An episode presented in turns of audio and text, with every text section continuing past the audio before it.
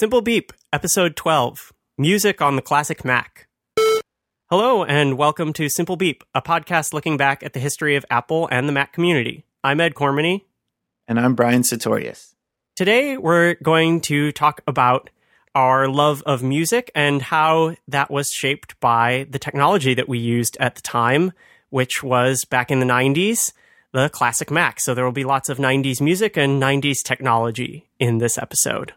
Before we dive into this week's topic, uh, just a little bit of feedback and follow up from previous episodes. Uh, if you've been following along with us recently, we finished our arc of three episodes of Triumph of the Nerds. Now we're moving on to something else, so you don't have to do homework and watch episodes to enjoy this episode.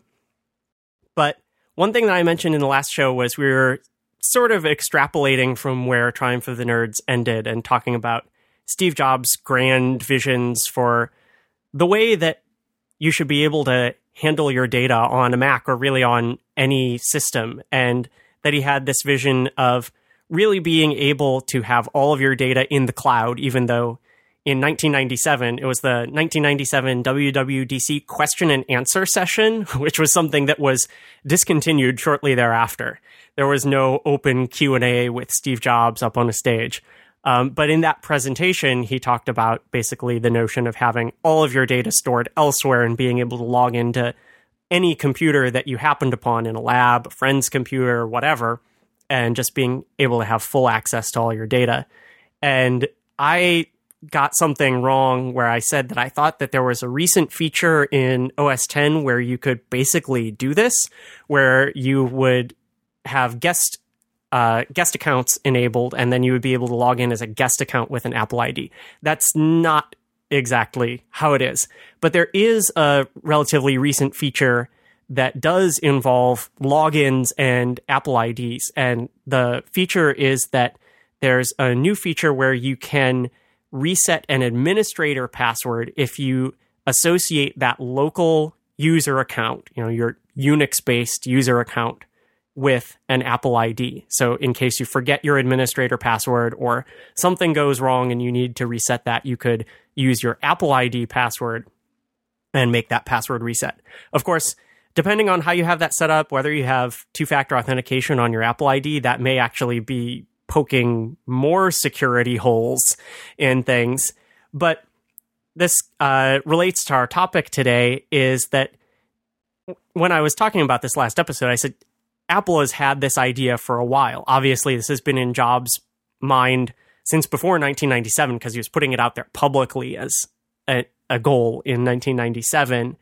And prepping for this episode, I was thinking about history of music and history of the iPod. And there's a really great episode of Connected, the podcast on Relay FM. In fact, their first episode, Connected episode one, goes back to the introduction of the iPod and that keynote and brings it all the way forward through many iPod models until uh, the present, which I guess was about a little bit less than a year ago. They released that episode and they talked about how the iPod is not the player that it was anymore.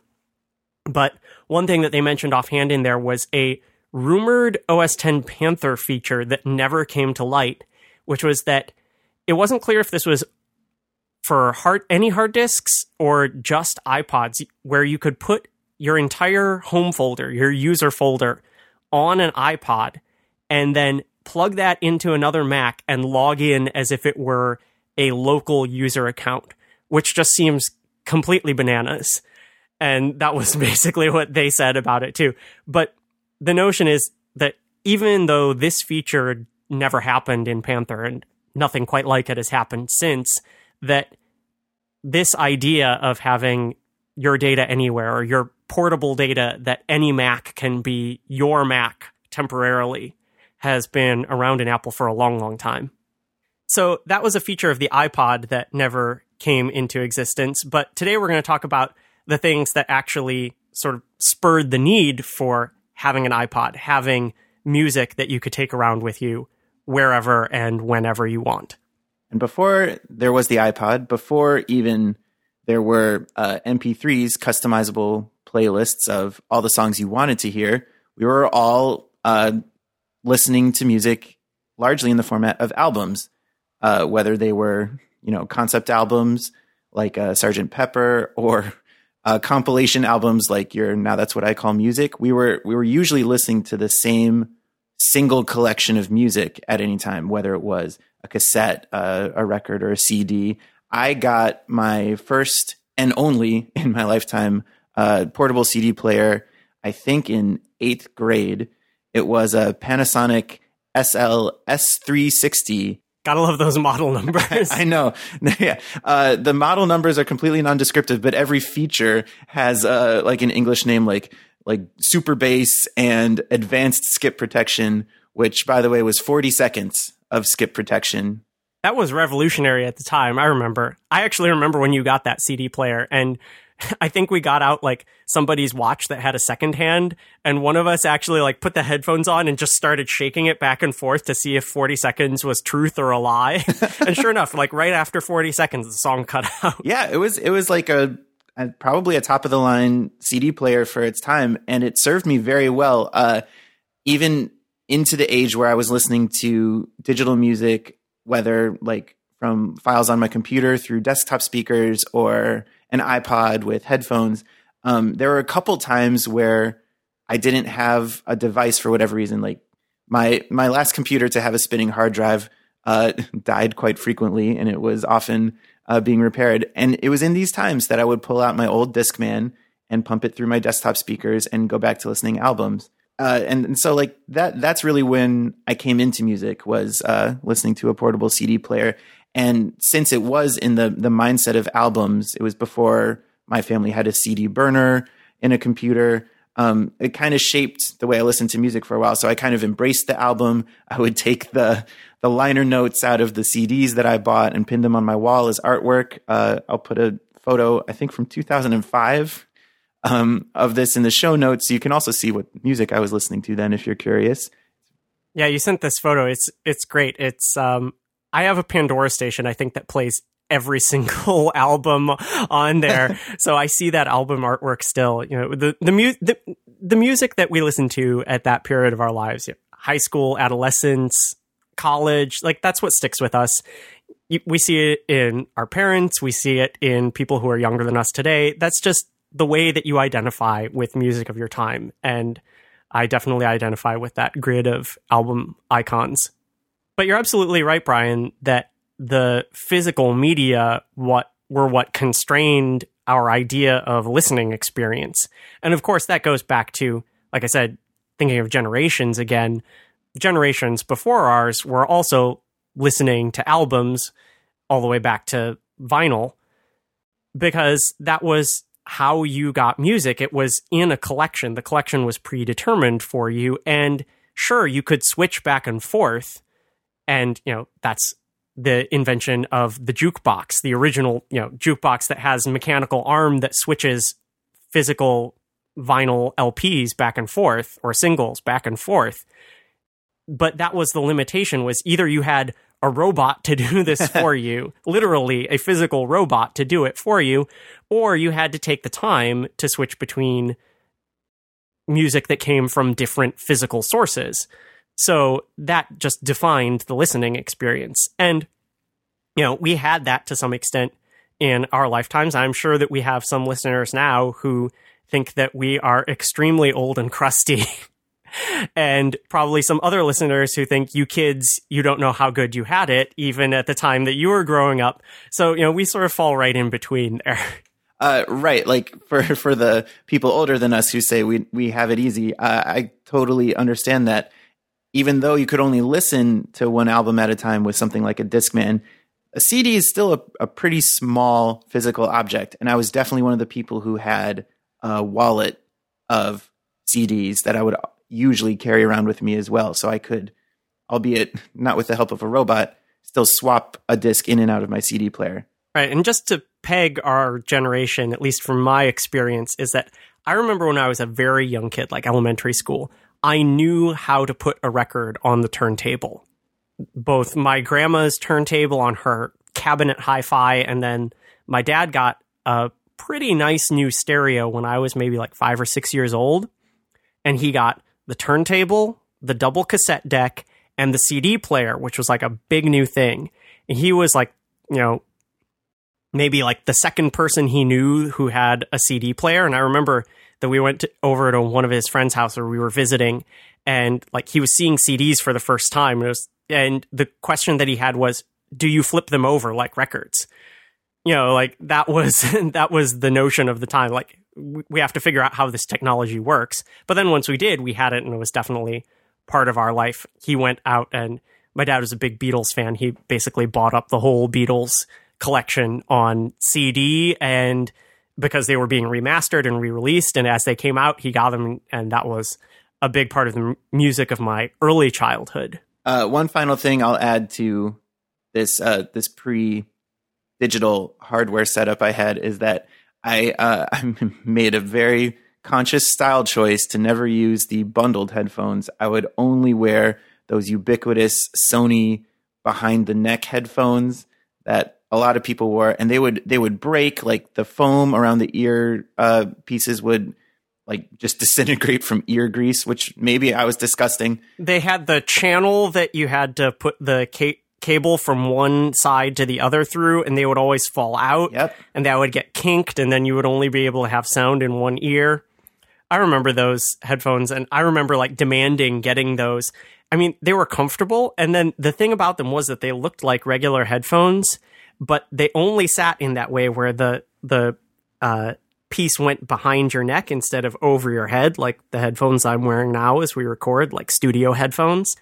And I think that they were like they were like the Nintendo 64 controller of the headphone world because if you remember giving people a Nintendo 64 controller who had like never played it before, it had the three prongs and they would always grab the two outside pieces with the joystick just chilling there in the middle, and you couldn't play any games that way. You needed to hold it like off center to be able to play the games. And same with these headphones. You would hand them to somebody and they thought, oh, these look like normal headphones. They would try to put them on top of their head and they just wouldn't go. And the last thing about me listening to CDs is, like I said, uh, for I think longer than most of my peers, I, I listened to like store bought or predetermined in some way albums. Uh, Ed and I did have a mutual friend in high school who, as far as I know, uh, had the first CD burner in our friend group.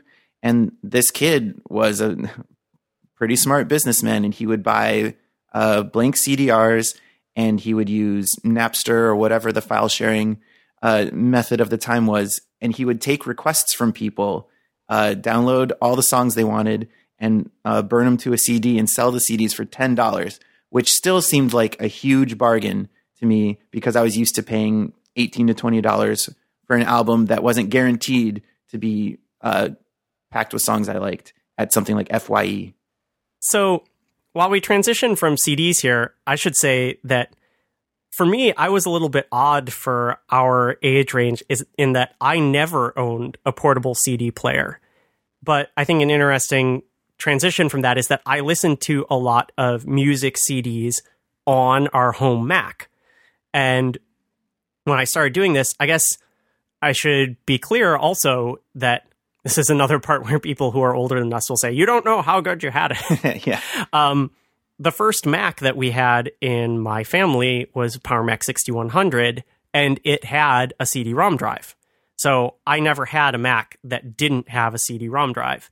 And all of those Macs had support for playing audio CDs, which was really convenient because know, you had your CD-ROM software like your Myst and your Encarta Encyclopedia and those sorts of things, and then you also had music that you could play when you were using the computer for other purposes. So that was one of the ways that I listened to CDs pretty frequently. Like I said, my dad had the the stereo, but that played through the whole house. And then the computer, I was frequently in front of the computer, and we had um, the Apple design speakers, which actually sounded pretty good, mm-hmm. uh, were plugged into that. Or, of course, you could just plug in a pair of headphones and have your private listening experience. And on those early Macs that had CDs and music playing capabilities, the way that you played them was with a little application. It wasn't a desk accessory, but it was a separate application living in the Apple menu called the Apple CD audio player. And for some reason, there's no space between Apple and CD in the name of this app. I'm not quite sure why, uh, but that's what it was called. And there were some interesting features of this application that sort of presaged what was to come in later audio applications, things that we assumed to be fairly standard. So, one of the things that was interesting was that it had skins. Now, they were not particularly advanced. You could basically take the entire color, uh, the entire player, which had this sort of metallic look, definitely years before brushed metal, but it didn't look like any other Finder window or System 7 window it had this unique appearance to it, and the default was black, this sort of metallic black.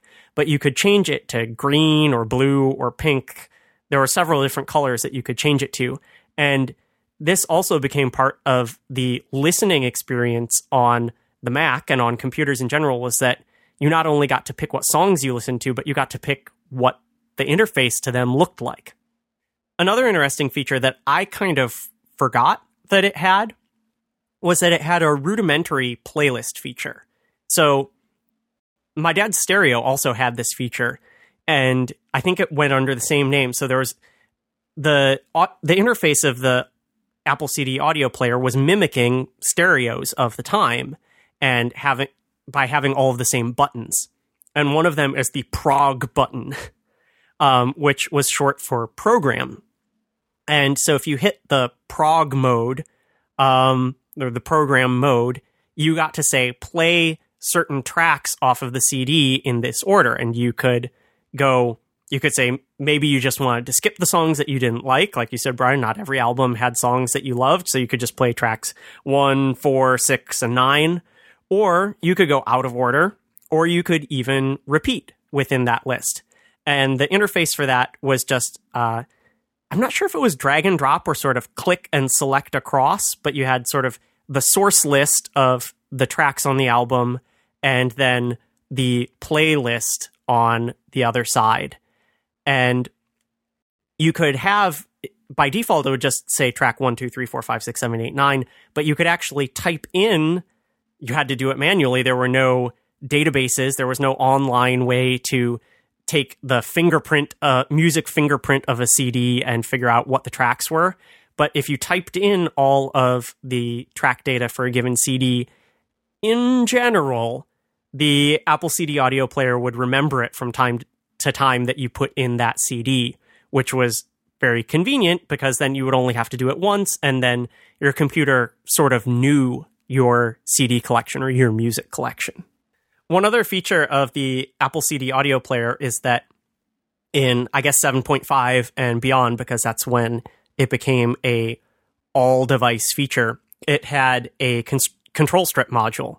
So the notion was that, of course, you are using your Mac, but at the same time you're listening to music, and those are sort of two separate activities or on different layers. You're not necessarily multitasking, but you, you just have music on in the background. And at some point, you might want to change that quickly or have quick access to that. So it was right there in the little band aid of a control strip. You could uh, click that open and and get access to your like play, pause, shuffle controls. Those were the basic features that you had on the Mac for playing audio at that time when we were still in that hardware limited era. I mentioned that I didn't have a portable CD player, a Discman, uh, but I did have my first portable audio player was actually a mini disc player. And I don't even know how many people have necessarily seen mini discs. They did not take off in popularity the way that I anticipated in early high school. And that's probably because of the rise of the iPod shortly thereafter. I, I think I got this device in, I want to say 2000. And I have some pictures of it. It's it's still in a closet at my parents' house, and I was visiting recently and and got some pictures of this device, which is buttons everywhere. And yeah, mechanical switches for everything um, on all sides of the device. The main feature of this device that got me attracted to it was that, first of all, you know, you could create your own discs the same way as you would by like burning a CD. The I guess the big selling point for some people especially a friend of mine who recommended it to me who had a Windows PC, was that it had optical audio in. And if you had optical audio in, you could transfer files to the mini discs very quickly in comparison to even burning a CD. But if you didn't have optical audio in, you had to do line in or manual, like uh, analog audio in. And that meant that to record a mini disc, you had to actually play the audio in real time to the mini disc player. And I remember doing this. My system for this was that I would have uh, the songs I wanted to play on the Mac, but I didn't really have the opportunity to have it just play at 1x for 70 minutes straight because either someone else in my family would want to use the computer, or heck, I would want to use the computer, but it was just taking the full audio out of the computer. So if you did anything that like triggered an alert sound, or if you were online and any sort of like chat notification or anything popped up, that would be in your music then. Or even if the computer had to work too hard and you know it, it would stutter, the music would the playback would stutter because it couldn't devote the full CPU to it. You would just be sunk. So my workaround for this, my terrible, pathetic workaround for this, was that I would burn a CD first take it to my dad's stereo and then plug the mini disc player into the headphone out of the stereo, which could be like dedicated playback and I knew wouldn't skip. And I created many of my mini discs that way. But that was my portable audio solution. The thing that got me interested in that was that it had uh, it had a jog shuttle, which seemed very cool at the time, and also that it had you had the ability on mini discs to actually name your tracks and have them display on a screen as it was playing. It would tell you what the song was. And that was far beyond the capability of any CD player at the time. Getting that metadata in there was probably impossible. Maybe possible once you had MP3 CD capable players, but then actually having that feedback of what the song was was really difficult and but you had to enter that also manually and the you can see on the photo of this that there's a big ring around the display and that was the control like pre click wheel pre iPod click wheel control that you could cycle through the alphabet and fairly quickly name these tracks. But i remember doing this for an entire mini disc worth of songs and just coming out at the end with my thumb just like red with the print worn off of it because you can see that this device it's like gnarly and knobbly and has texture in every dimension including on the side where there's one side where I I had this feature you could plug in a separate battery pack that just had an extra double A battery in it to extend the battery life because the battery life was not very good. You would get maybe I don't know, like maybe three hours of playback or something, and then you were you were toast, and it was a rechargeable battery, so you had no way of re-upping this. But if you had the uh, external battery pack, you could play on that, and then if that run out, you could just shove in another double A battery and keep playing your music. in retrospect, it was a Rube Goldberg device. At the time, it was magical because none of us had seen or even dared to think of the iPod at that point.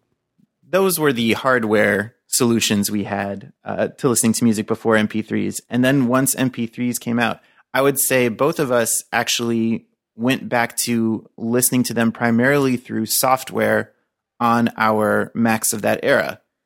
Um, and I think the first uh, Mac specific MP3 listening software to get mainstream or, or market saturation was Mac Amp. Um, not an official port of the popular Winamp, but clearly uh, inspired by it. Winamp, by the way, is still going strong today. Uh, I looked it up. I think AOL owns Winamp, and I actually end up using Winamp at one of my jobs because there's like uh, some soundboard software that's triggered to like talk to Winamp. So I actually deal with it pretty regularly. That's kind of remarkable. that it's kept on this long. Is it still an AOL product? I thought that it went open source at some point. Maybe it went open source. Yeah, at some point it was an AOL product, if not still currently. Uh, but anyway, Mac Amp, uh, which in its final days was renamed MacAst or Macast. I don't know how you, you would pronounce that. Um, I never used this. Uh, we actually we like we had heard of it and uh, we put it in our notes to discuss, but um, I definitely downloaded it uh, for, for, the first time uh, in preparation for this episode, and man, it had a very particular color scheme. It was green. Everything was green. Everything was a very certain shade of green. Uh, and like Ed said, um, with these uh, MP3 playing applications, a big feature was you could uh, make your own uh, skins for the the interface or download other people's skins. And I, this Mac amp uh, supported that at least in the final version that I got today. But the default is just very very green. Yeah, I used I think it was Mac Amp Lite because that was the free version, and that was definitely the first MP3 player that I had on the Mac. And I'm willing to bet that I got it off of a Mac Addict CD at some point. I remember that Mac Addict would distribute CDs with each of their issues of the magazine, and they would have sort of like a launcher app that would take you on a tour of what was available on that month's CD. And they would usually include, I think, four songs on the CD that were MP3s that would play in the background of that like launcher app. And of course, they were also just on the CD as plain MP3 files. And I'm guessing that they distributed an MP3 player mm-hmm. maybe on every CD to take care of that MP3 decoding and playing, um, or maybe just on one particular CD and I took it off of there. I think that was where I got my first start in MP3s, maybe slightly before the Napster era kicked off and into the beginning of the Napster era. And then also the mp3.com era. Oh, I remember that. I got very few songs off of mp3.com just because I had such terrible internet connectivity, but I remember signing up for it. And one of the things that I got was a CD in the mail of MP3s from mp3.com, which just seems entirely backwards. but um, it had maybe like, you know, they, they touted on the front, you know, 200 MP3s or something. I still have some of those in my iTunes library today. And I'm fairly certain that at first I was playing those through MacAmp because it was basically the only option that I knew of at the time to turn those files into actual sound that would go through speakers. One interesting thing about MacAmp, we've found a page that's still hosting the file for it. So if you have a classic Mac or an emulator and you want to check it out, we'll put that in the show notes. And a little disclaimer that they have at the bottom of the page says Unfortunately, due to the amount of processing power required in decoding MP3 files, a PowerPC Macintosh is required. And that's an interesting thing that we should mention here is that the MP3 era, there, there was no reason that people weren't adopting MP3s. It was just that the technology wasn't there. And as soon as the technology was there, there was adoption. Like, people were looking for a way to get music off of CDs get it in a format that they could actually hold on to on their computers and not fill their entire hard drives. Remember, CD is what, like 800 megabytes of storage? And it, at this time, I think I had a four gigabyte hard drive. So that's just a handful of CDs if you keep them in their original format, which is basically AIFF, uncompressed AIFF. And so you could do it. You could put an entire CD on your hard drive and then your hard drive would be a quarter full. So the the need was to get those songs down to a reasonable size but also reasonable quality. And I think reasonable size came first and reasonable quality came later. yeah. As many of us learned. I guess we skipped past some of the uh, hardware players that we didn't really use very much. Um, ones that were precursors to the iPod that quickly died thereafter. The sort of uh, flash based players of that time, which were uh, like the Diamond Rio was huge at that time. And I think they had you know, 32 megabyte, 64 megabyte, and maybe 128 megabyte models. But those would be expensive. Right, because that was 128 megabytes of flash storage in 2000 or 2001. Yeah, as long as we're talking about this, I had a Diamond Rio, the 600 class, um, which had 32 megabytes of storage. Uh, once I got it, once I had been uh, using MP3 software, which we'll get back to on my Mac, uh, and I encoded. This was not a sweet spot by any means, but it was good enough for me that I encoded MP3s at 96 uh, kbps um, to fit 12, like on average 12 songs onto this one MP3 player. So it kind of went back to essentially a glorified Discman. I could only have one album's worth of songs with me at any time, and I couldn't even swap out, you know, like a disc or anything. But the freedom of being able to, like Ed said, like manipulate it from a, a store of files on my computer totally changed my life. Uh, being able to like load it up in the morning and have 12 songs, all of which I loved that I could listen to uh, until I got home. That was all I needed. Exactly. This is what I've heard from people who used these was that it was like a daily ritual. Yeah, it was. We asked on our Twitter account for people to say what their solu- pre iPod music listening solutions were, and my friend Todd from grad school said that he had a 32 meg Rio and he got like six songs because apparently he was encoding at higher quality. And he said that was you know every day you got to pick your six songs that you were going to carry around with you for that day. Mm-hmm. Just the same as if like you had, I guess, a Discman portable CD player, and you didn't want to carry around the wallet of CDs. You would put one CD in it, and then that would be your music for the day. No other options. Uh, getting back into the software side of things, um, the really the only non-Apple MP3 listening software I ever used was Panic Software's Audion. I also used Audion as my primary player. As soon as I graduated from MacAmp, Audion was my primary player for music and was used literally every day by me for several years. Same here. Really until OS 10, even into OS 10. Yes, there is an OS 10 version of Audion that I don't know if it runs anymore. It's probably it probably doesn't run on Intel Macs. I haven't tested it. Yeah, me neither. But uh, we'll put a link in the show notes. If you go to Panic site, they make it very easy to find. You can scroll down to the bottom of their homepage, and they have a link to all of their old software, even classic Mac software. Yeah, with all the downloads, they've got this lovely flashing message at the top that says, Warning, this software is not supported. But it's all there, and you can download basically any version of any of their products. It's a really cool archive that they keep up and running. One interesting thing was, well, in in going back and researching Audion, we've mentioned this before on the show, mentioned it a couple times on Twitter. The definitive story is, quote, the Audion story uh, that I think Cabel Sasser wrote.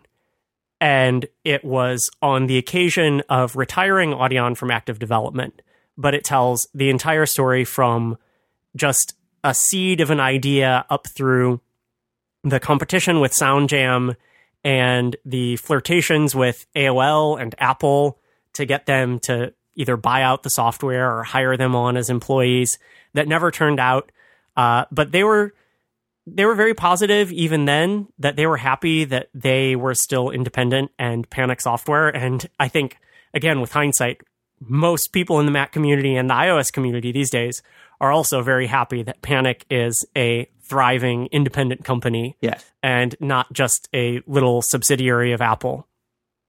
So the Audion story has some ups and downs, but definitely a happy ending.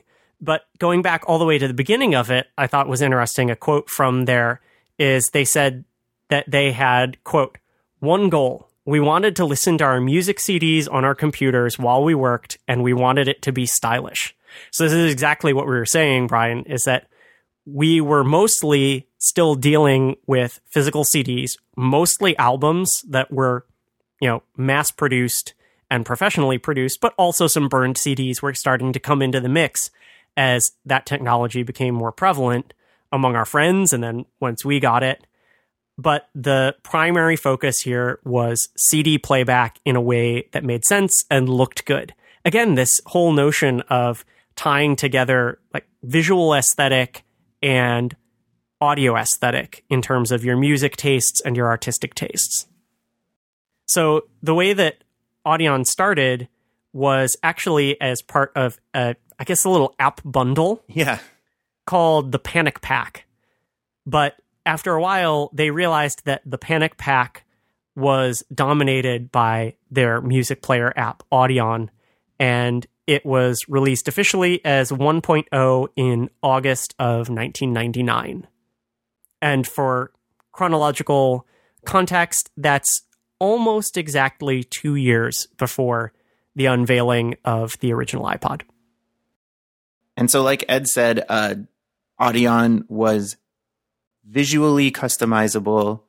Um, it came what's the default skin? I think is is it smooth face? Smooth face. Yeah.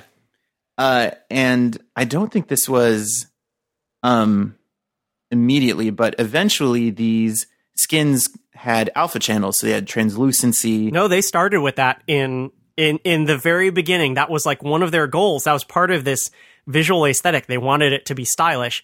And what they said was they didn't have a direct way of doing alpha channels. So we've talked about Kaleidoscope in the past. And so even in Kaleidoscope 2, where you got this ability to change the border of the window, there was no alpha channel transparency. And I think there was, or there was very limited applications of it. You couldn't really do it on ordinary windows. You could do it a little bit on like drop down menus and stuff. Mhm. But so what they really wanted as part of this stylish aesthetic was to have the ability to do blending, alpha channels, smooth shadows that made it appear like this was floating above the rest of the classic Mac interface. And so they worked on various hacks to get it implemented.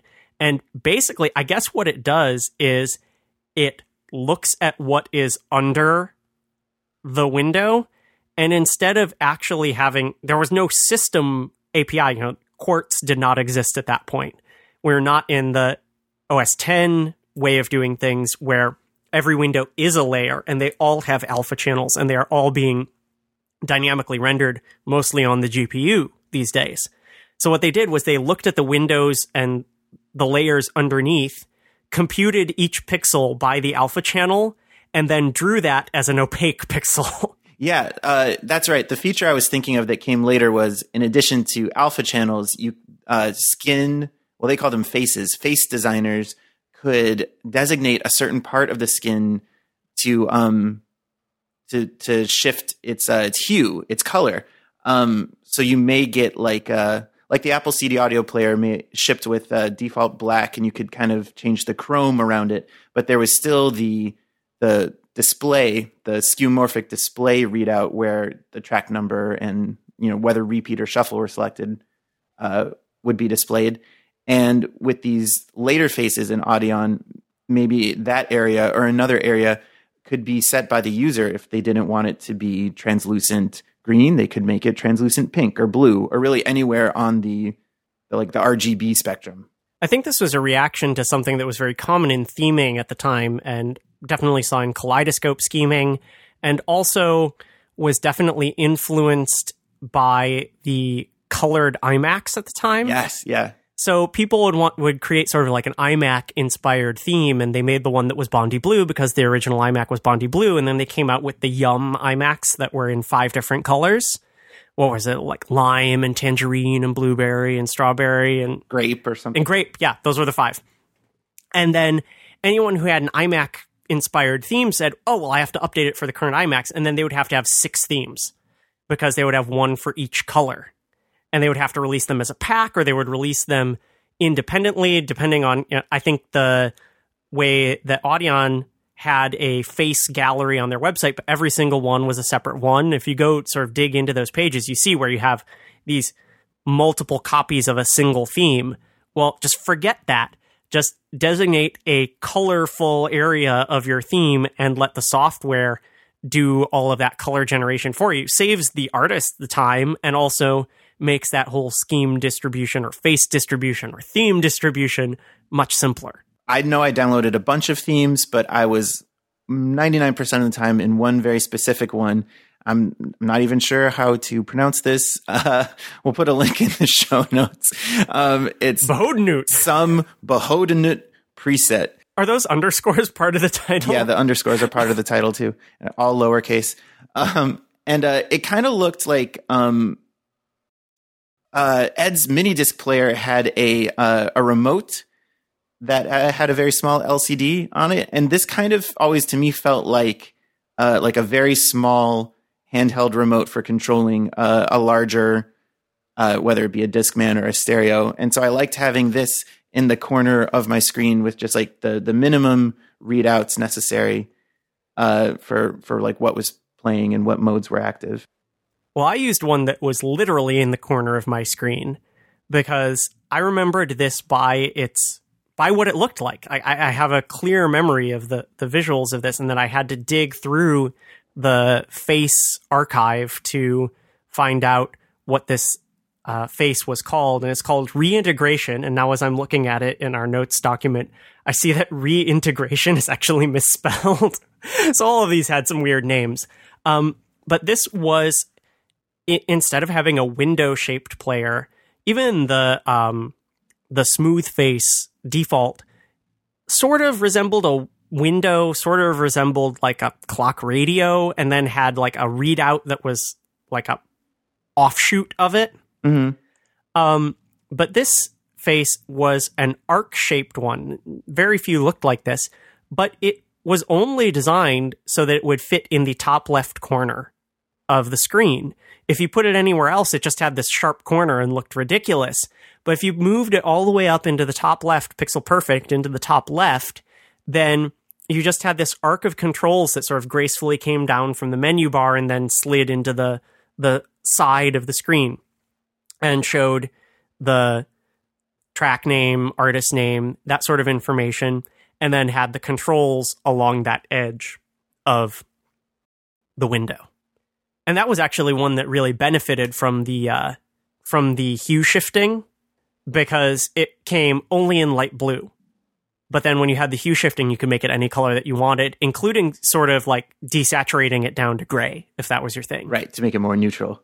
Uh, in addition to visual customization, uh, Audion had a pretty robust plugin architecture, and it came with a, a bunch by default. Uh, there is the always fun karaoke mode where it would try to, you know, uh, either blur. Sometimes you could still hear it, or sometimes successfully remove the vocal track. I don't know what sort of audio magic they did on this. Like from Audion's karaoke mode all the way up until today, Overcast's smart speed, there has been nothing else that automatically manipulates audio that has made me has just given me that jaw drop reaction. Like those two things separated by 15 years. But you would just jump into karaoke mode and it would sort of dynamically figure out what it thought was the lead vocal track. And I don't know how it pulled this out of like garbagey 96K lossy MP3s. And it did an awesome job. In fact, sometimes it would even leave behind the The backing vocals. right the harmony vocals and it just did an inc- i mean it would sound a little bit underwater a little bit little bit robot voicey but to be honest they started that way. It only made it a little bit more so and i don't know what they did but that was a super cool feature that you know all all the kids with their winamp saying what are you using you know winamp is the standard blah blah this is what kicked off the mp3 revolution. You showed them that feature and they went holy cow what is this I fired up Audion today uh, just to go back into it. And in the settings for karaoke, it's not really a setting. It's more like turn this mode on or off. It does have a little like subtitle under it that says uh, this will only work on stereo MP3s, and the result will always be mono. I don't know if that provides any clues to anybody. Certainly not to me. But yeah, it's it's fascinating. that would depend on the mastering you would think Like I don't yeah I don't understand how that separation makes a difference. oh but from from the uh from the audion story and you know this is the creators talking about their own software. They described this mode as quote the hilarious and surprisingly effective karaoke mode. Yeah. and i couldn't agree more especially on the surprisingly effective. This was this was a true magic trick in 2000 or 2001 whenever that feature came out. And, you know, like we jokingly talked about uh, MacAmp requiring PowerPC just for the power to decode MP3 files. Uh, I never experienced lag. Like on top of decoding MP3 files, uh, this is, you know, this is applying its magic. And like Ed said, you could turn it on and off at a whim and it would, it would just go. At least as I remember it. Right, like right as the as the playback continued, it wasn't like you had to turn on the mode and then start a song and it would be karaoke mode. No, you just like went up to a menu command and it went on and off and out went the vocals, in back came the vocals. It was a very very cool feature. Uh, there's another plugin that I used to the detriment of some people, um, and you could adjust the speed of the playback. And I think it was intended just like purely for fun. You could slow it down, or uh, you know, like double speed, make everything sound like Alvin and the Chipmunks. They suggested actually taking Alvin and the Chipmunks and slowing it half speed so you sounded what heard what it actually sounded like. Yeah. Um, but I would leave this mode on. I remember this very specifically at 103% because I remember thinking that like just that tiny like upward pitch and uh, like slightly faster was what I was hearing over the radio. Like all pop songs always sounded a little brighter on the radio to me. And I was like, oh, I can replicate that with all my music. And I remember people, I think it may have even been you, Ed, was like, we were trying to, to sing along or play a piano or a guitar or something along to a song and we're like these notes don't exist yeah, that's never going to work. yeah There's a uh, there's a famous example of this. I don't know if you know this. The Beatles song "When I'm 64." Mm-mm-mm. The version that made it on the album is shifted up a semitone from the original, and not pitch shifted like we can do now fairly easily. You know, the only way that you could shift is by doing speed Mhm. increase, which is why Alvin and the Chipmunks had to sing at half speed. right Um, but that exact same thing that you mentioned was that Paul McCartney thought that the song sounded, you know, it, it has kind of some deep themes to it of, you know, like aging with someone. And he thought that it sounded too morose. So they upped it by a semitone. And you're like, is this real? Is this apocryphal? Like, what is going on here? But if you have software, I think I did this in Audacity actually has it where you can measure it by semitone instead of by you know pitch or by percent um, lets you just plug in tone it down a semitone and lengthen and oh man it makes a world of difference it's a really interesting phenomenon and you know today people are critical about listening to podcasts on high speed. I i make no judgment. I hope you're listening to this on uh one one and an eighth 1.125 and smart speed in overcast sounds the best that way. Um, but um, you know it's very different with the spoken word versus music.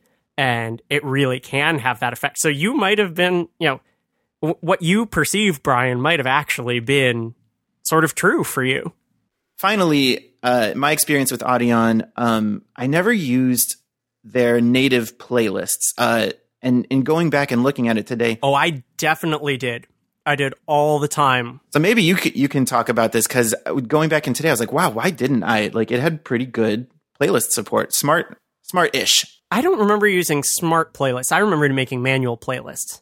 And this is what you're familiar with, Brian, is that you had your MP3s in a folder, a folder that's exactly right on your hard drive, right? Flat structure. I think for a while I just named them by song name. And that got kind of disastrous. And then you would do it by, um, I did, oh, this was also disastrous now that I use a Unix based system. Artist name, space, pipe, space. oh no song name. I've been renaming these files gradually, like getting away from that because, like I said, it's just disaster for for Unix based system because the pipe has special meaning. Um, but you would have this folder. You would open it up in list view. You would open up Audion, and you would have a current playlist or open up a new playlist, and you would just drag songs in in the order that you wanted to listen to them. And again, you could listen to multiple copy or you could put in multiple copies of a song if you wanted. And then you hit save and that saved as an Audion playlist file, which you put in a different folder. Or you could put it in the same folder, you know, it was up to you. But I had a folder of songs and a folder of playlists. And as I recall, the mechanism in Audion is you say, I want to listen to music, open Audion, and then either go to open recent or you go to open and you get an open dialog box, which would go back to that folder where you kept all your playlists. You would select your playlist and it would go. I think you could also navigate to that folder and double click a playlist and it would launch and go in Audion. But that was the system was that everything was modular. You had the software, the playlists, and the music files.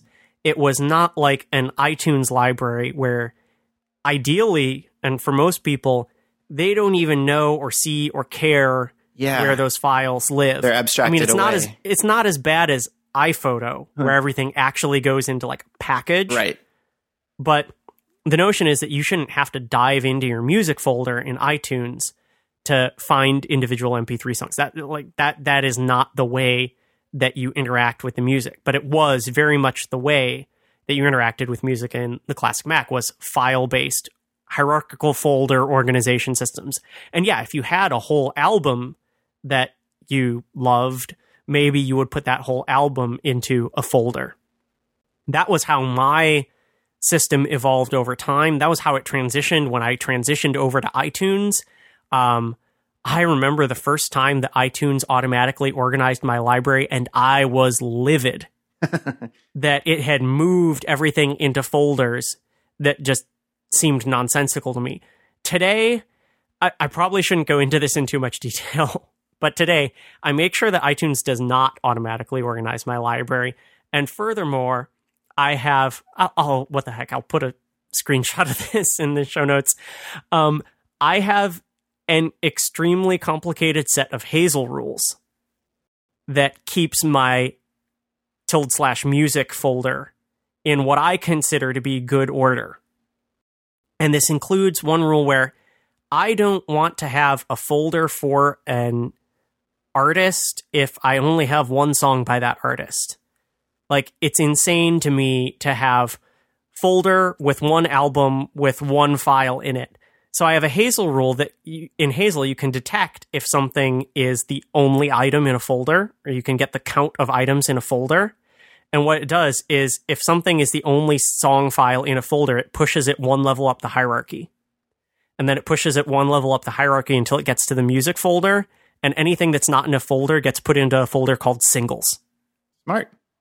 And then any empty folder gets put to the trash.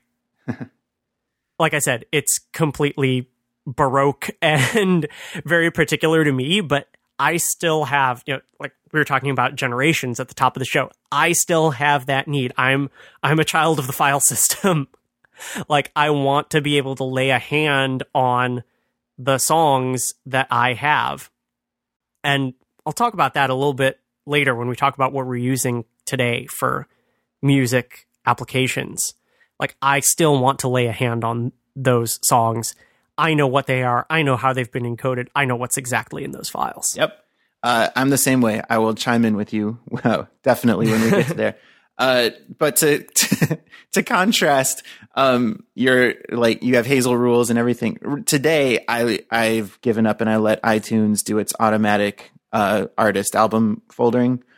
Uh, but back then, I did just have one folder because I also didn't have that many MP3s. It did get unwieldy, but they were all just the the song name as the file name. Oh yeah, so like I have today almost all of those. I mean, I'm sure I lost some things over the years, but I have today in iTunes, I have a single album that's called MP3 Revival exclamation point, which is all of those old MP3s I collected from Napster and burned CDs and various garbagey sources back in our school days. And I remember the way that I got them was they were on the beige G3 Power Mac that my family had. And when we were clearing it out, I burned a single data CD that just said MP3s from G3. Popped it into my PowerBook, pulled them all off of there, put them into a single I- album in iTunes, and that was it. That was the amount that I had. So I must not have had more than 800 megabytes of MP3 files. Yeah, so I was in a similar situation. And so I had this one gargantuan folder of files, and then I had one folder within it that was titled Space for Rio. So it was always at the top when sorted by name. And I would drag the ones when I was making my playlist, we are going back to this daily ritual.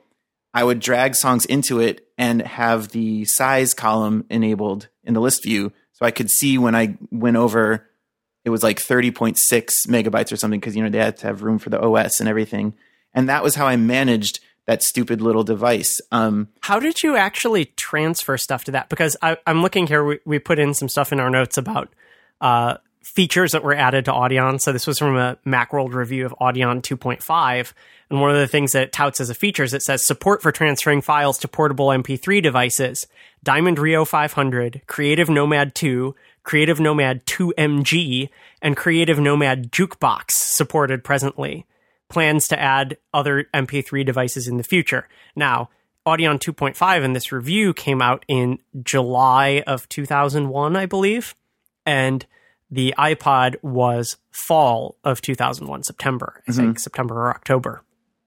Yeah, um, I don't know if uh, it came this way out of the box or I did something to it. It probably shipped with a CD in the box, right? It probably did. That had like proprietary software. And I probably hated it or it was probably so buggy. well, it can't be it can't be as bad as me taking MP3s, burning them onto a CD with Roxio toast, and then putting that in my dad's stereo and putting it on mini disc. You had it good. Yeah, so basically somehow I turned the the device itself into like a glorified flash drive and it would mount as such. So I I would just make sure that my folder on the hard drive didn't exceed however many megabytes and then I would just open it up, select all, and copy them over. You know, and delete what was on there first. That, of course, was part of the voodoo of the iPod. Right. When it first came out, was that it was a full fledged hard drive and it split. It, it gave you as much hard drive space for files as was not taken up by music, but it uses that really cryptic iPhone or iPod and then later iPhone folder structure for sort of scrolling away the music so you couldn't get at it. And so it was sort of caught between those two worlds. It wasn't just like plug it in and drag songs onto it.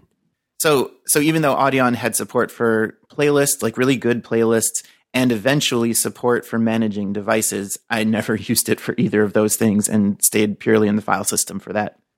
One other product that we would be remiss in not mentioning is SoundJam MP. So this was the direct competition to Audion. Unfortunately, neither of us neither of us really used it. Yeah, we were happy with Audion. I, I was thrilled with Audion. Um, but this was owned by Casady and Greene, who you may know for such famous titles as Conflict Catcher, which would help you manage your extensions on Classic Mac, and games like Crystal Quest and Glider Pro. So yeah, like I like Ed said, uh, we don't have much personal experience in it. Really, all I know about it comes from Panic's own Audion story because they were on the other side. Uh, and its Wikipedia article. One of the things I found interesting is that two of the three people who wrote SoundJam actually wrote it after having left Apple, where they were working on the Copland OS. And as the the lore goes, SoundJam was eventually bought back by Apple and eventually turned into iTunes. Yeah. So if any of you have primary experience with SoundJam, if it was your main music player, we'd love to hear what that experience was like and what your transition to iTunes was like because apparently it was the underlying engine.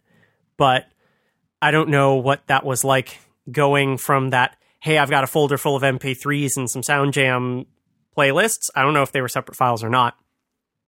Uh, moving over to the monolithic iTunes library. Another interesting thing here is that I came across this also in the Audion Chronicle is that pre iTunes in the early developer releases of OS 10, 10.0, there was an application called Music Player. This is almost impossible to Google. Just as people now complain that Apple's apps like Calendar and Contacts and Mail, it's very hard to find things about them. Well, you don't know how hard it is to find because those have actually recently updated things. So if you search for Apple Mail or Apple Calendar, you're going to find stuff on Google. Good luck trying to search for Apple Music Player and turning up this obscure and extremely short-lived OS 10 app. So I I I was looking for it, so I put in Apple and then quote music player close quote, and then I just started removing search terms with the minus in Google. Was minus iPhone, minus iPod, minus iOS, minus iTunes. I still wasn't getting it, and I'm like, this looks like it was in an early OS 10 build. So I wound up eventually finding this with the Google search site colon arstechnica.com space Siracusa space music player, which sure enough told me that it was in OS 10 DP4. And we've got a link to John Siracusa's uh, review of OS 10 DP4 and a screenshot of this app. I noticed immediately that I thought that it looks a lot like the early versions of the DVD player controls. So maybe some of this code moved over into that application later on in OS 10. And uh, I thought it reminded me of the speakable items widget in that it has kind of like the aqua bubbly um, interface, and you know it looks like a, a floating, tangible, or as Steve would say, lickable widget sitting on your screen.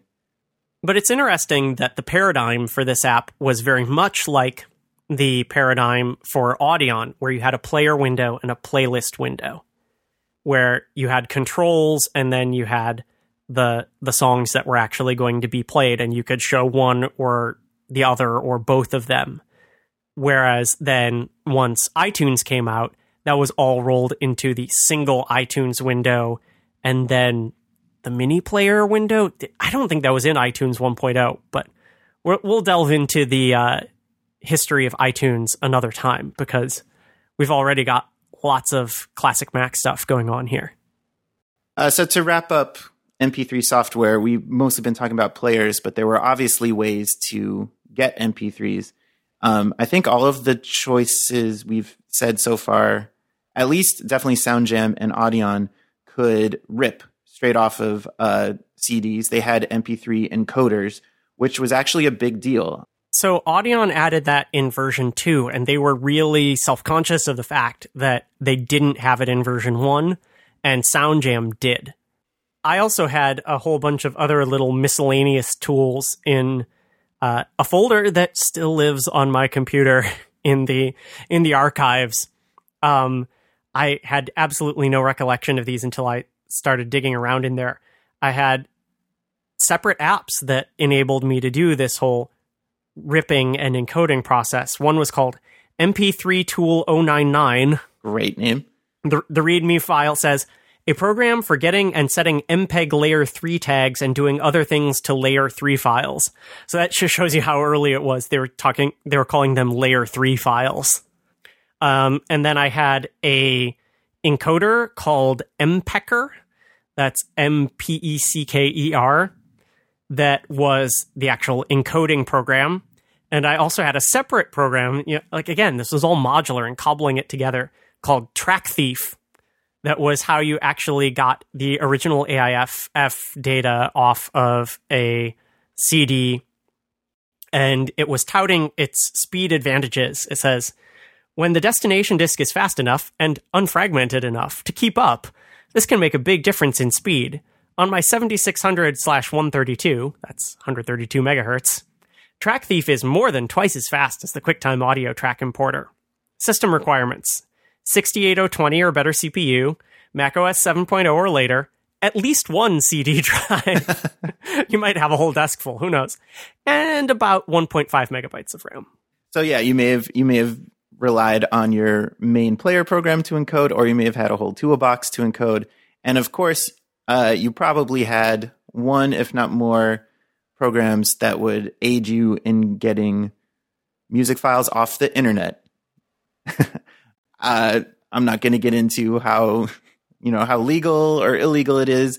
That point has Napster been, was illegal. Yeah. The, the, the, courts decided. Yeah, um, I was actually. that doesn't mean we didn't use it all the time. Absolutely, I was. Uh, I actually um, took a screenshot out of Audion's uh, help pages or help reference in uh in OS 9 And um, there's actually a section uh, finding MP3s.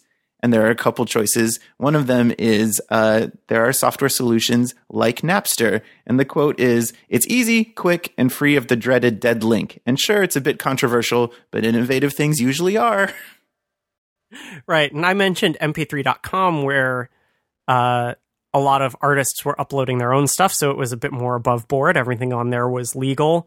Uh, the Mac Addict CDs where they were licensing music and I was pulling it off. But of course, a lot of it was just trading around, even if not on Napster. Maybe I know for me personally, my internet connection was dirt slow at the time.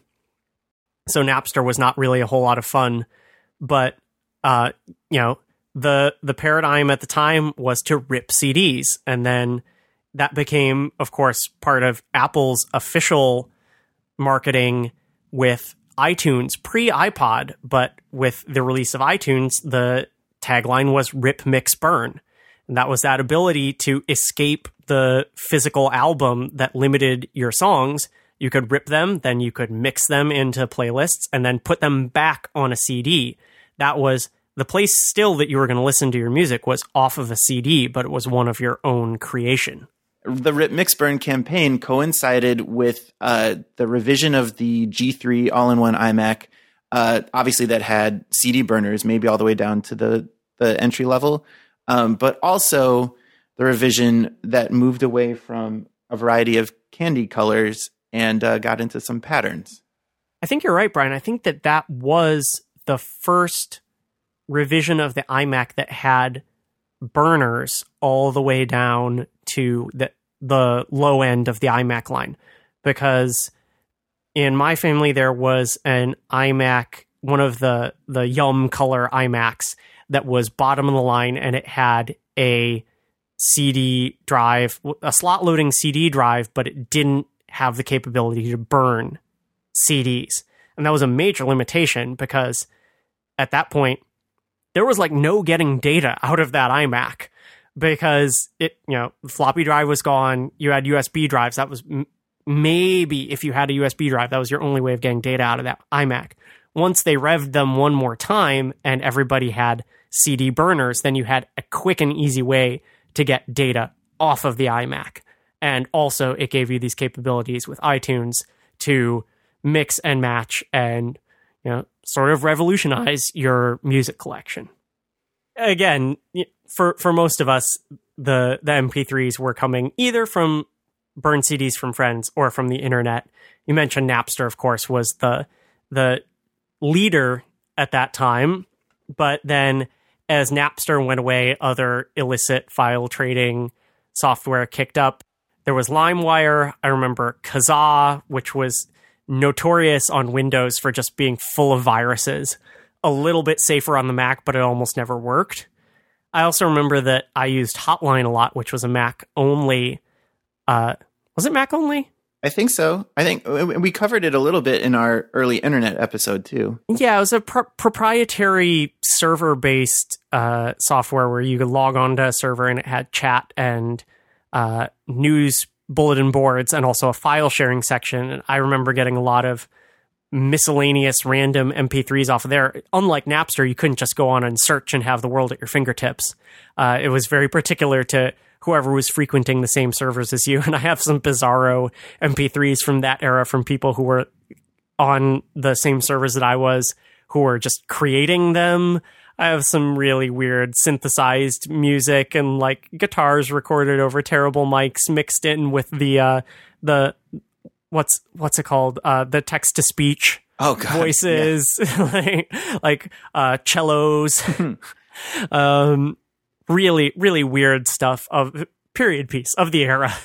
And so like like we were just wrapping up uh with this iMac that uh we'll post post uh, an image of the things in this image. So it's it's a flower power iMac, which to this day I swear it looks like mold. It looks like something that's been l- left at the back of the fridge for far too long. this was uh, this was not the best design decision that Apple has ever made. Given that you know the iPod was shortly to come out and was one of the best de- de- design decisions that they ever made. Um, and also as you pointed out earlier in the show, Brian, you had to have those behind the ear headphones, and there's a pair sitting there right in front of the iMac. Yeah. And people are quick to notice, have always been quick to notice when a third party product shows up in an Apple promo. Like recently with the Mac Pro, when, well, to this day, there's still no standalone Apple display that's a high resolution display, a 4K or 5K display that'll plug into it. So they showed the promos with, I think it was Sharp 4K displays hooked up to the Mac Pro, and everyone's like, this is so out of place. Apple's showing off someone else's product in this promo. Well, there it is. There are your uh, behind the ear headphones, Sony headphones, right front and center next to the keyboard of that uh, slightly past ex- expiration date iMac. And then in the fall of 2001, Apple released the iPod. And uh, like Ed said at the top of the show, the guys at Connected have done a really good job covering the history of the iPod. So we won't get into a whole lot of detail on it here. Um, I think we just decided to talk about maybe our first experiences with an iPod in general, our own first iPods, and maybe the favorite model we ever had. My first experience with the iPod was a family friend had a first generation iPod, was the first person that I knew who had an iPod. And I remember staying at their house and he was not there at the time. I think it was like late at night and I picked up the iPod just to play with it to see how it worked, you know, how the um how the click wheel control worked, how it just the interface worked because it was completely new. It was completely revolutionary. And I turned it on. I sort of scrolled through his songs. I didn't actually, well, I guess, you know, unlike an iPhone today, it didn't have an external speaker. So I actually hit play on a song, but no headphones plugged in. You just get, you just get nothing. Um, the only sound that it could make was uh, the click, if anything.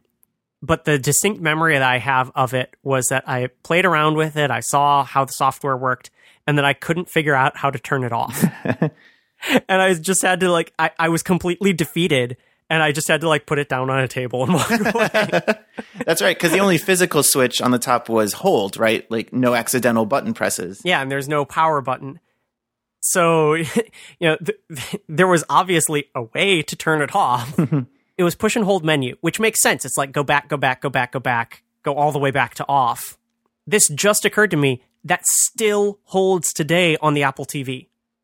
Push and hold menu puts it to sleep immediately. Mind blown. Oh, you're so right. Because if you had one of those, I think it was only MacBooks and MacBook Pros, the early ones that had IR sensors.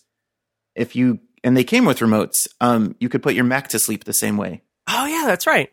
So that control metaphor that totally baffled me in 2001 has been around for 15 years, and Apple's still continuing it today. My my first experience with an iPod, uh, the memory I have is not as uh, not as full fledged. It was actually the same mutual friend I mentioned before who had the CDR business. Um, he had an iPod pretty quickly after the announcement.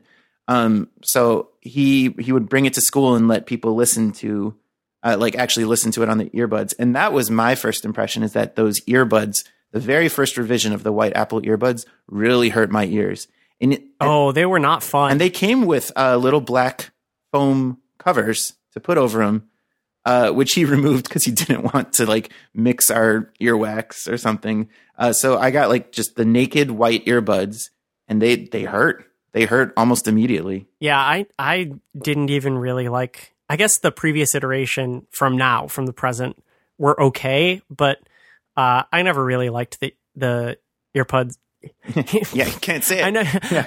E- earpods, earpods. The earpods are okay. The earbuds were not so great. So, what was your first iPod that you actually owned? It was the third generation, the first one with the 30 pin dock connector, um, and I think 15 gigs. Oh, that's right, because they were straight FireWire before that. Yeah.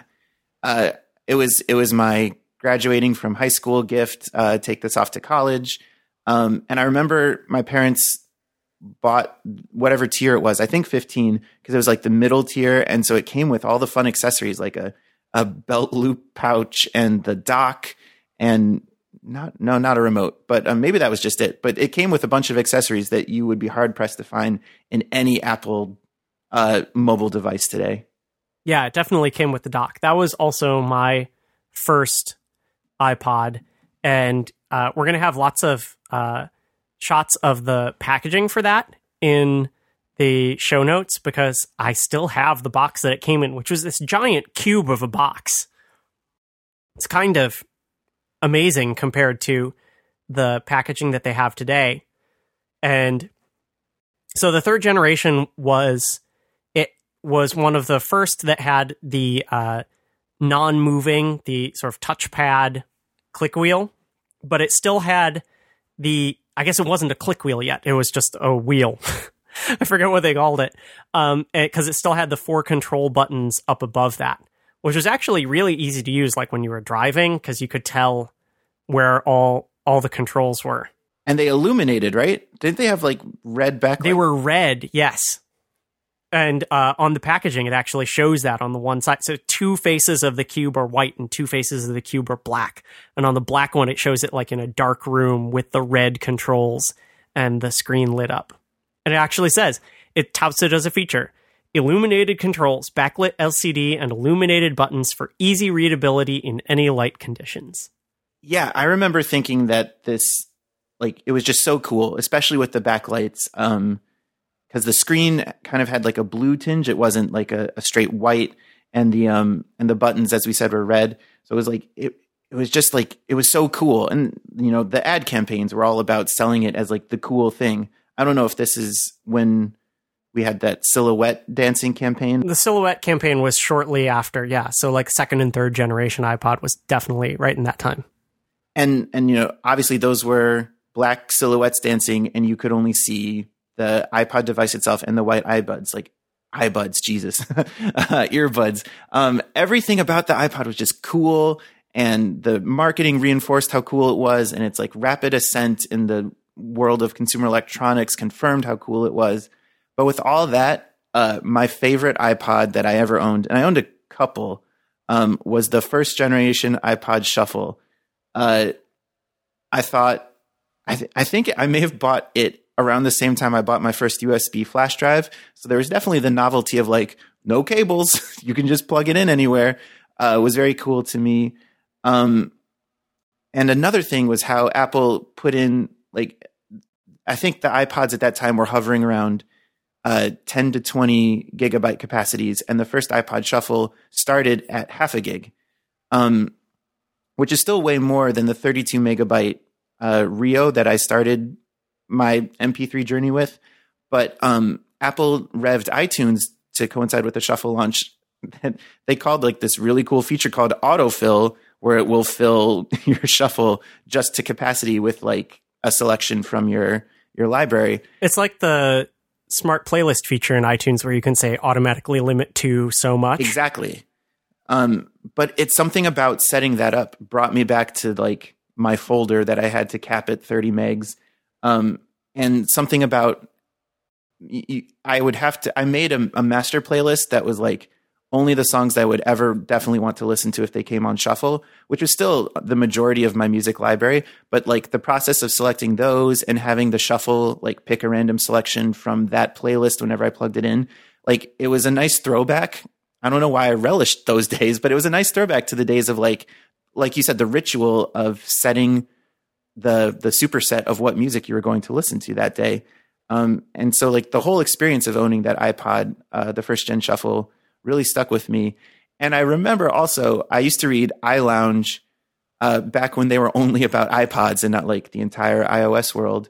And I remember them saying that like when they would plug the first gen shuffle into like their very sensitive and fancy uh, audio monitors, that it actually put out better sound than the it was probably at the same time as the mini and the like the full iPod basically classic at the time.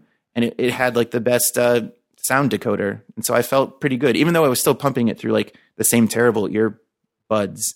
Uh, it felt cool that like I had the lowest level music player that was reminding me of like the terrible music player I used to own, but it, it was capable of putting out higher fidelity audio. It was actually so much better. Yeah. Yeah. So that was my favorite iPod. My favorite iPod, I think, was the second generation Nano, which was the one that was just like it. It had the same sort of aspect ratio screen as the original iPod, not one of the not like the fatty Nano or any of the ones with the weird tall screens.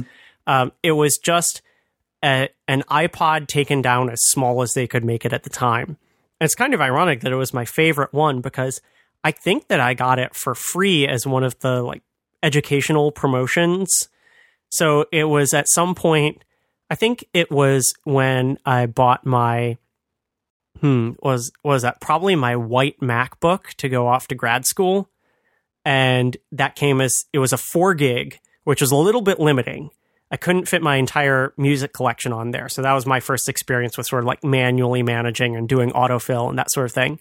Um, but it was just the form factor of it was so nice that it was the full iPod experience with the click wheel and everything, but in the smallest package possible. I mean, you know, much smaller than even an iPhone today. hmm And I thought that it was like perfect for road trips because it still had that physical feedback where you could very quickly find forward and backward if you had it on uh, on shuffle, where you didn't have to be fumbling for controls. When I got my first iPhone and tried to use it in the car, it was just a disaster. I th- like thought I was going to crash constantly because there was no way that I could actually find the the songs that I wanted. Like on the Nano or on the classic iPod, you would scroll through and it had that sort of acceleration feature like scrolling in I- iOS does today, where if you keep going, it really goes fast through the list. And you would get like to the letter that you wanted. And then you would know, oh, like I have to go down three clicks and you could put your eyes back on the road and do a motion that you thought was three clicks, then glance at it, go, oh, I needed to go one more. Got it, and hit play, and you were on your way instead of really sort of having to figure out where your thumb needed to go for touch controls. And I really liked that. Of course, the problem was you still had to get the audio to the car stereo, which this is another whole set of hardware that h- hardware problems that we had at this time. So the car that I was driving at the time didn't have any fancy ways of getting the audio in. So I used my trusty tape adapter, which is just an audio cassette tape with a wire sticking out of it that goes to a stereo mini plug, and worked surprisingly well. But there were also things at this time like the FM transmitters that you would plug into the bottom, The iTrip. iTrip, yeah, and it would try to find a FM station that wasn't overloaded in the place where you were. Invariably, if you were on a road trip, you would drive out of the region where that was not an active station. You would drive into 85.5 would be the local whatever station.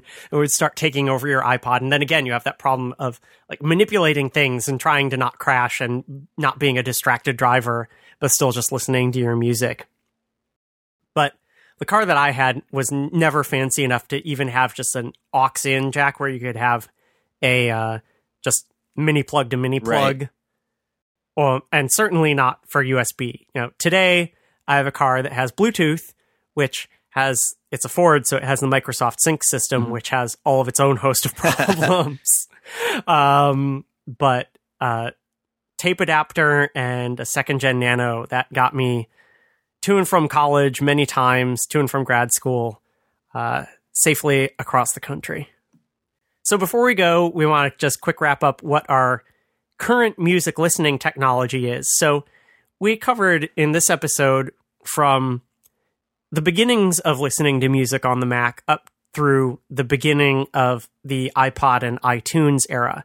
And as the guys on Connected said when they recorded that episode, it's pretty safe to say that the iPod era is basically over. The iPod Touch, which is the most up to date iPod, hasn't been revised significantly in about three years. It's still running an A5 processor where the current phones are running A8s. Um, and we're going to see A9s and A10s anytime.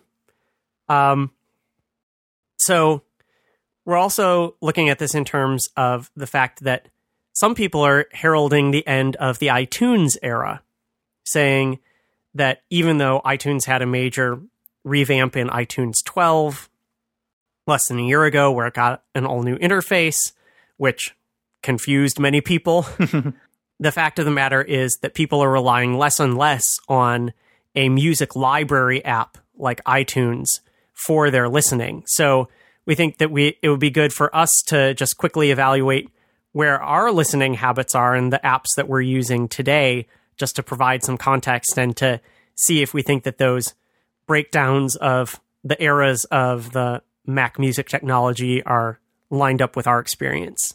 I'll start because I think mine's a little simpler uh, in that everything is in iTunes. I use iTunes when I'm on my Mac, uh, and like I said, it's it. I let it do whatever it wants with my file system, um, and I use music on my iPhone, the the built-in music app.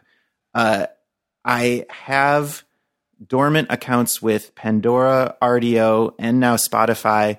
Um, and for the latter two, which I think is where a lot of people see uh, music libraries moving, is like your your entire library in the cloud. You maybe save locally your favorites. You stream everything else.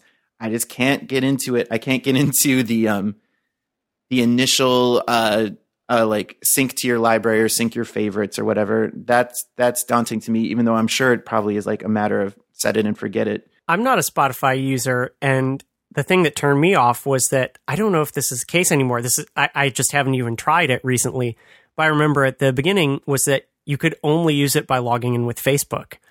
And I was just trying to avoid that for any type of service. Like if the service doesn't directly tie into my Facebook data for a distinguishable purpose or my Twitter data for a use like for actually using my tweets like I'm not going to sign into that. I'm going to click through to do the sign in with an email address option, but there was none for Spotify, and that just turned me away. Boy, I can tell you as someone who has worked at Facebook on specifically abuse of Facebook platform and API, I have the I am with you 100%. I don't trust anybody.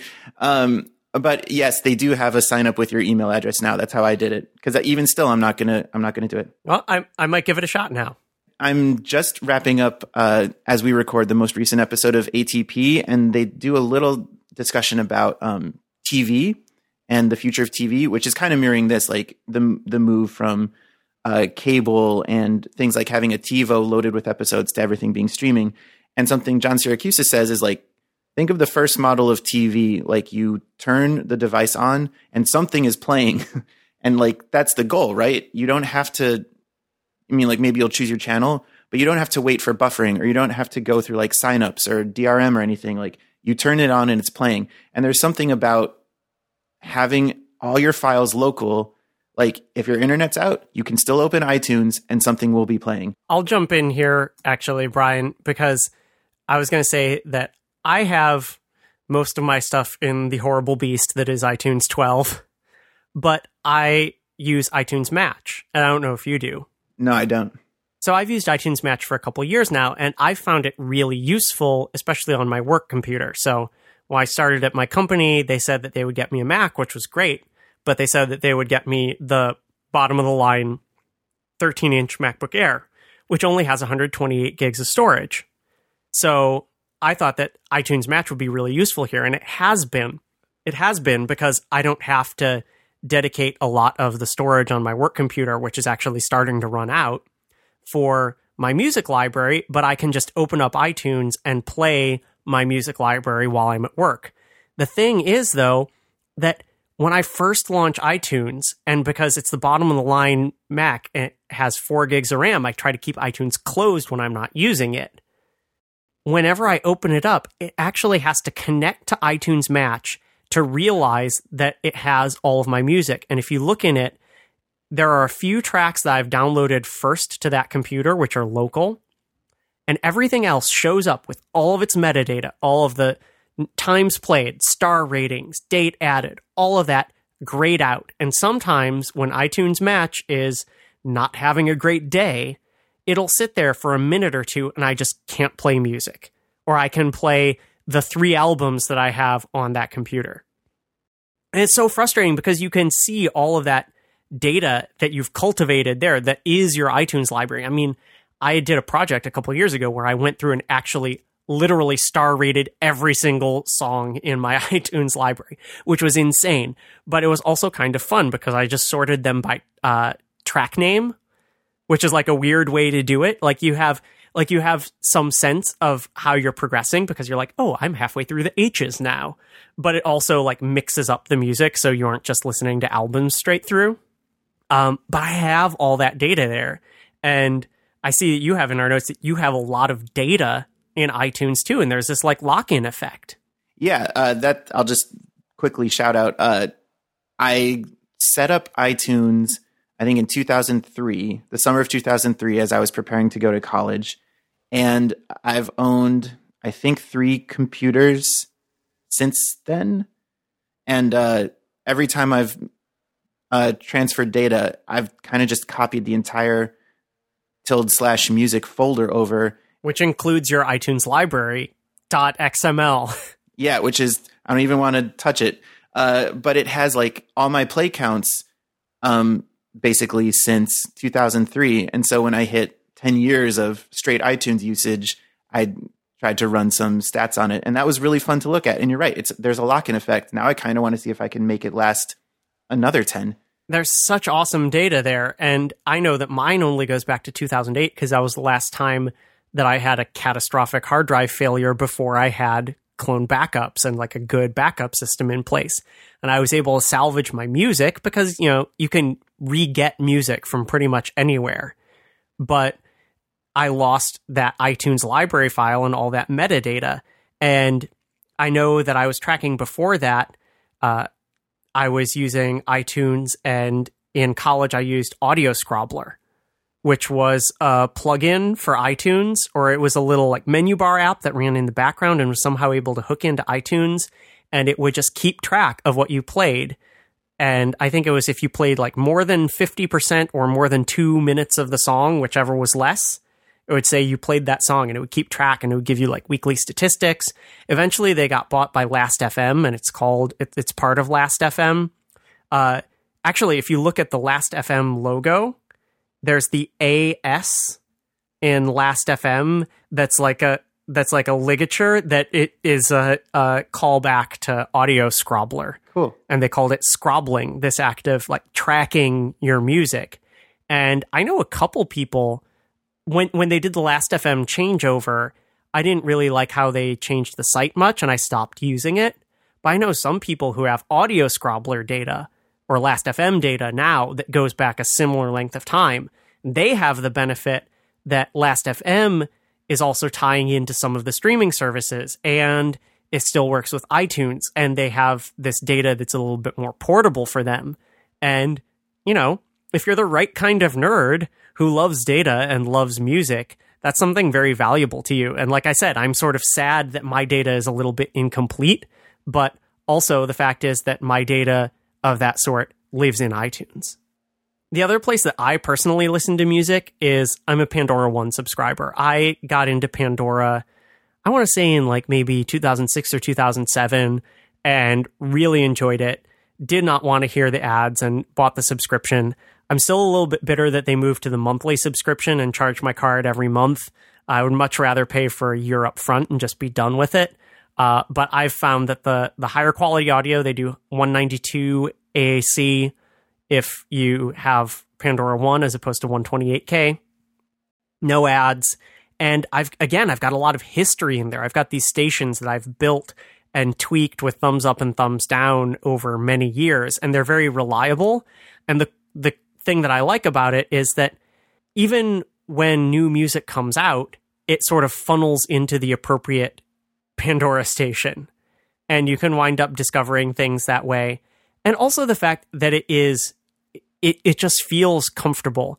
Some people think that it's a, a downside of Pandora that the algorithm is a little bit too predictable, that there's not a whole lot of opportunity for discovery. But I kind of love the fact that, like, I went to get a haircut a couple months ago and I'm sitting there and the woman is like shampooing my hair and just making small talk and I hear the music that they're playing. It's like the third song that they've played in the place. I'm like, oh yeah, I know this Eurodance Pandora station. I've got one of these. this is terrible music that I love. Very good.